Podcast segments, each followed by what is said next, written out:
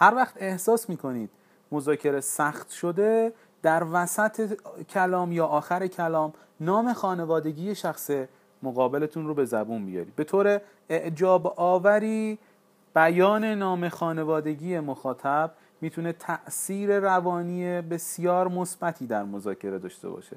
اگه در حین مذاکره از طرف مقابل دروغ شنیدید اون رو به رخ فرد مقابل نکشید. اون رو فرصتی برای تحقیرش ندونید. خیلی راحت از اون مسئله دور بشید. این جمله من رو همیشه به یاد داشته باشید که در اثر تجربه و مطالعه به اون ایمان آوردم. در حین مذاکره گاهی لازمه کر و کور و لال بشیم.